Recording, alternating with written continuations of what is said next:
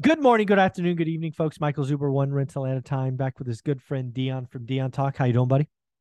Howdy, doing great. Happy to be here. Awesome. One of the things that uh, you know, obviously, I had a, recently had a vacation and uh, uh, had the opportunity to kind of digest some feedback from other content creators. And one thing that I think is pretty obvious and, and rightly so is we don't do a very good job of talking about first-time homebuyers. Um, so I think we should. I think we should you know do what we can. We we both have bought our first homes. It was a struggle uh, i'm sure for both of us but uh, let's talk about when you bought your first home and and that experience and, and what all happened. Well i like that there's different content creators to make us think of different um, approaches to what we're doing. And i really respect somebody who does a public apology. So hmm. i think that's great. So i would like to do a public apology to the entire United States. Oh no. Okay. Because I caused the 2008 housing crash. Oh, you you alone. You did it. Me alone, all by myself. Oh my goodness. Okay. I purchased a house. All right. With an adjustable rate oh. ninja loan. So no income, no job. I just said, I don't know, however much you need me to make, that's how much I make to do this. Originally purchased the house while married, white picket fence to raise the kids, went through a divorce, kept the house, but had to refinance to give her her part of the equity. So let me just set this up. So you buy it. When did you buy it with the wife? What year was that roughly? To it was either 99 or 2000. I can't for the life okay, of me. Okay. so let's just call it yeah. 2000. So you get in, you're married, white picket fence, raising kids. Got it. Go fast forward five or six years, divorce happens. Uh, you're going to stay at the house. She wants her cash to run away. You do a cash out refi, I'm guessing and that's the ninja loan? That's so it's a ninja loan re refinance adjustable rate. Like of that course, lender of saw course me coming. Is. they were like look it's 2005 home values are so high you could take out equity um, which gave me enough to give her her equity and then i turned a carport into a bedroom. So i actually put some of the money to work which then paid okay. off years later not on purpose. Uh, adjustable rate uh, was working in law enforcement. So get laid off in 2008 Mm. Adjustable rate mortgage hits 2008. Can't refinance because I'm not working. Yeah. Uh, like I'm the cause of the housing crash. I was, yes. I was literally. So you, so these loans at the time were were usually two year teasers. So you got in in 06, got laid off in 08. The balloon happened in 08, and all hell broke loose from there. Payment was supposed to go from like 1,088 to 1,800. Oh, is that all? Just 80%? Yeah, just a, almost 100% increase in cost monthly. No, it was 80%, but yeah. Uh, wow. Luckily, found a lender, uh, landed a job at a truck driving place that was that paid really well. Okay. Got a refinance done, so I didn't lose the house. Um, originally, when when the mortgage first changed, I tried to give the house away. Yeah, I, I people I want to talk about that a little bit, um, because that that is called a strategic default at least and, and that was a, I mean that was like a phrase. Well hey i, I just strategically right. defaulted. Cash for or was like jingle mail. You would mail your keys to the bank right? These, these were really things that happen. And when you're upside down and your payment goes from a thousand to eighteen hundred you're you don't have a lot of great options. I think the situation I was in, the the reason that it was kind of unfortunate is I was working in law enforcement, got laid off, didn't know if I'd go back to law enforcement. So a repossession, a foreclosure, or anything like that can be a career killer in law enforcement. So yeah. I I tried to figure out how to keep the place and you know rented it out, moved into an apartment to try to work on my getting rental income on my debt to income ratio. The first year was so bad as an investor because I didn't educate myself. Um, I was a home buyer that was then trying to make a rental without any there was no i didn't do podcasts audiobooks youtube wasn't really a thing um, so I try. I didn't try to give it back to the bank. I tried to do subject to with anybody. Like oh, you tried to put it on MLS, basically just take over payments, basically. Yeah. But I owed more on it than it was worth because the crash started to happen. Yeah, and um, this, this, is where, this like is... our first video today, mm-hmm. luck came in. Yes, I was lucky that I couldn't give the house away because now that property is paid off, rented to a Section 8 tenant at $2,200 a month, and one of my better performing assets luckily i couldn't give away the house yeah and i just want to re- i want to remind people that if you if that situation happened today somebody would likely get your house because today you don't have the 2 and 28 teaser toxic loan.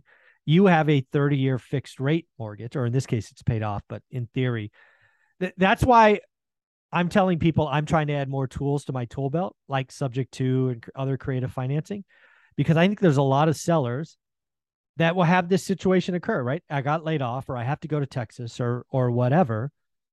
And their mortgage is an asset. The last crisis, the reason it got so bad and kept getting worse and worse and worse and worse was the debt structure was toxic. It only got the toxic soup only got worse, right? Toxicity went up with every month. That's not going to happen this time.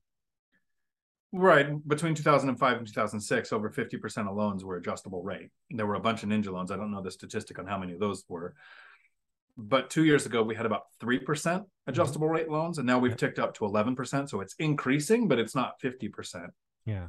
And it's five year average, not two year average.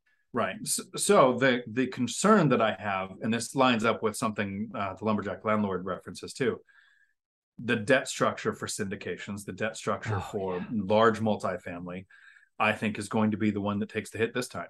I totally not, agree. Yeah, not single family, not residential, not the things that primarily our viewers and me, you know, focus on. So let's talk about buying that first home, right? Let's talk about your purchase in 2000, right? Um, was it just a straight up FHA? Did you use your VA loan or what was that all about? It was a first time homebuyer program so it was conventional first time. Mm-hmm. I wrapped closing costs into it. So I bought the house for ninety eight thousand. Mm. There are actually places where houses cost that much back in the dinosaur days, mm-hmm. and uh, it was one hundred two thousand financed into the loan. So you had very little, if anything, down. Nothing. No, well, it was probably like eleven hundred in closing yeah. costs. I think we paid for the appraisal and and yes. something else. We Some... didn't do a home inspection. Nobody even knew. I didn't know what those were at the time. I just I went and looked at it. I was like, yeah, it looks good. Yeah. Oh, it's not leaning. Must be good. Right.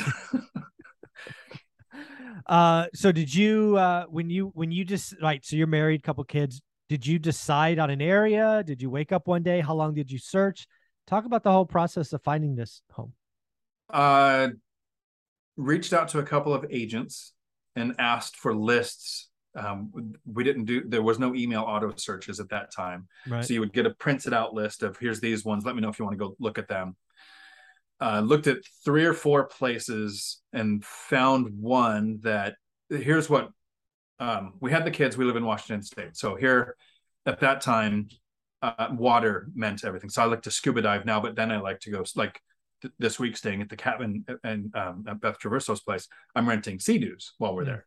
Mm-hmm. Back then, I had Sea-Doos, mm-hmm. so we were trying to find a place on a lake. This house was on a lake, but far enough away with young kids that we wouldn't have to worry about them going to the lake mm. without us. So like checked off a couple of weird boxes that most homebuyers probably aren't looking for. Um, but like most homebuyers, I, I go to the agent and I go to the lender. What's the payment? Mm. I can mm. afford this amount. That's what I want to buy. And then then all the other stuff came in. Mm-hmm. Kind of yeah. r- rural area. So in my area, all the school districts are really good um, later in life when i moved to the apartments and my kids moved they, they were excited to go and be the new girls at the new mm-hmm. school mm-hmm. Um, the more urban area the larger city where we moved to the school system sucked mm-hmm. like they went from a music teacher that knew them that that spent extra time to like not even a music music program oh, like wow. so uh buying the house, we were like the, the typical home buyer. Investing wasn't on the, the, I was, what was I, around 30. And I thought, if I buy it now, pay it off in 30 years, I'll hit retirement with a paid off house. This is, you know, the retirement house. I had no idea how money worked. Mm-hmm. We had bad debt mm-hmm. uh, that I didn't know about. Um, I thought we carried a, like a net zero balance, never carried a balance. Um, Sea-Doos, we would save for two years, buy a Sea-Doo and buy anything on payments. Um, at least that was what I thought was happening. Uh, so it was really fun when I had to do a refinance to give somebody a bunch of equity when I found out they had also created. And I don't know if I've ever shared the real numbers. It was about three hundred and thirteen thousand in, in credit card debt. oh my gosh! That so this is a quick nugget to drop for people. I was talking with an uh, a bill collector, finding out um, who are you? How much do I owe you? How do I pay this? Because in law enforcement, you know, bankruptcy wasn't an option. And and my ex had filed bankruptcy too. So not only did she create the debt, but our debt became my debt. The lender asked me if I was going to file bankruptcy. And, and before I could even answer, I was like thinking, well, you know, I'm not going to because I work in law enforcement. He goes, because if you're even thinking about it, we'll take 20% of what you owe us. Oh. And the little light bulb went on. So I called every single lender and across the board, all of them except for a dentist, an apartment complex where we had rented an apartment I didn't know about, and uh, the Discover card took what was owed. They they wouldn't budge. But everyone else, 20 to 30 percent, hmm. just calling and saying, Hey, my finances are falling apart. I've got some problem. I went through a divorce. I've got some problems in my life. I might have to do a bankruptcy. Would you take a lower amount? Almost every single one, 20 hmm. to 30 percent. Reduced it down to 89,000 that I ended up having to take care of. It takes a lot of work to rack up 300,000 in debt, I would think. It, it was creative. If that much effort had been put into the marriage or to her work or whatever, life would have been very different. Um, wow. It takes two people to mess up a marriage. I take ownership. Mm, we yeah, both yeah. messed that. I'm just curious. But do you the have amount of effort? What has she gone on? I mean, maybe you don't know. I'm just curious. Has she gone on to do it again? Because usually when people have these habits, they don't just stop the first time. Um, let me tell a hypothetical story so I can't get sued. Went from ripping off spouse to ripping off employer to mm. employer to employer to employer to whatever.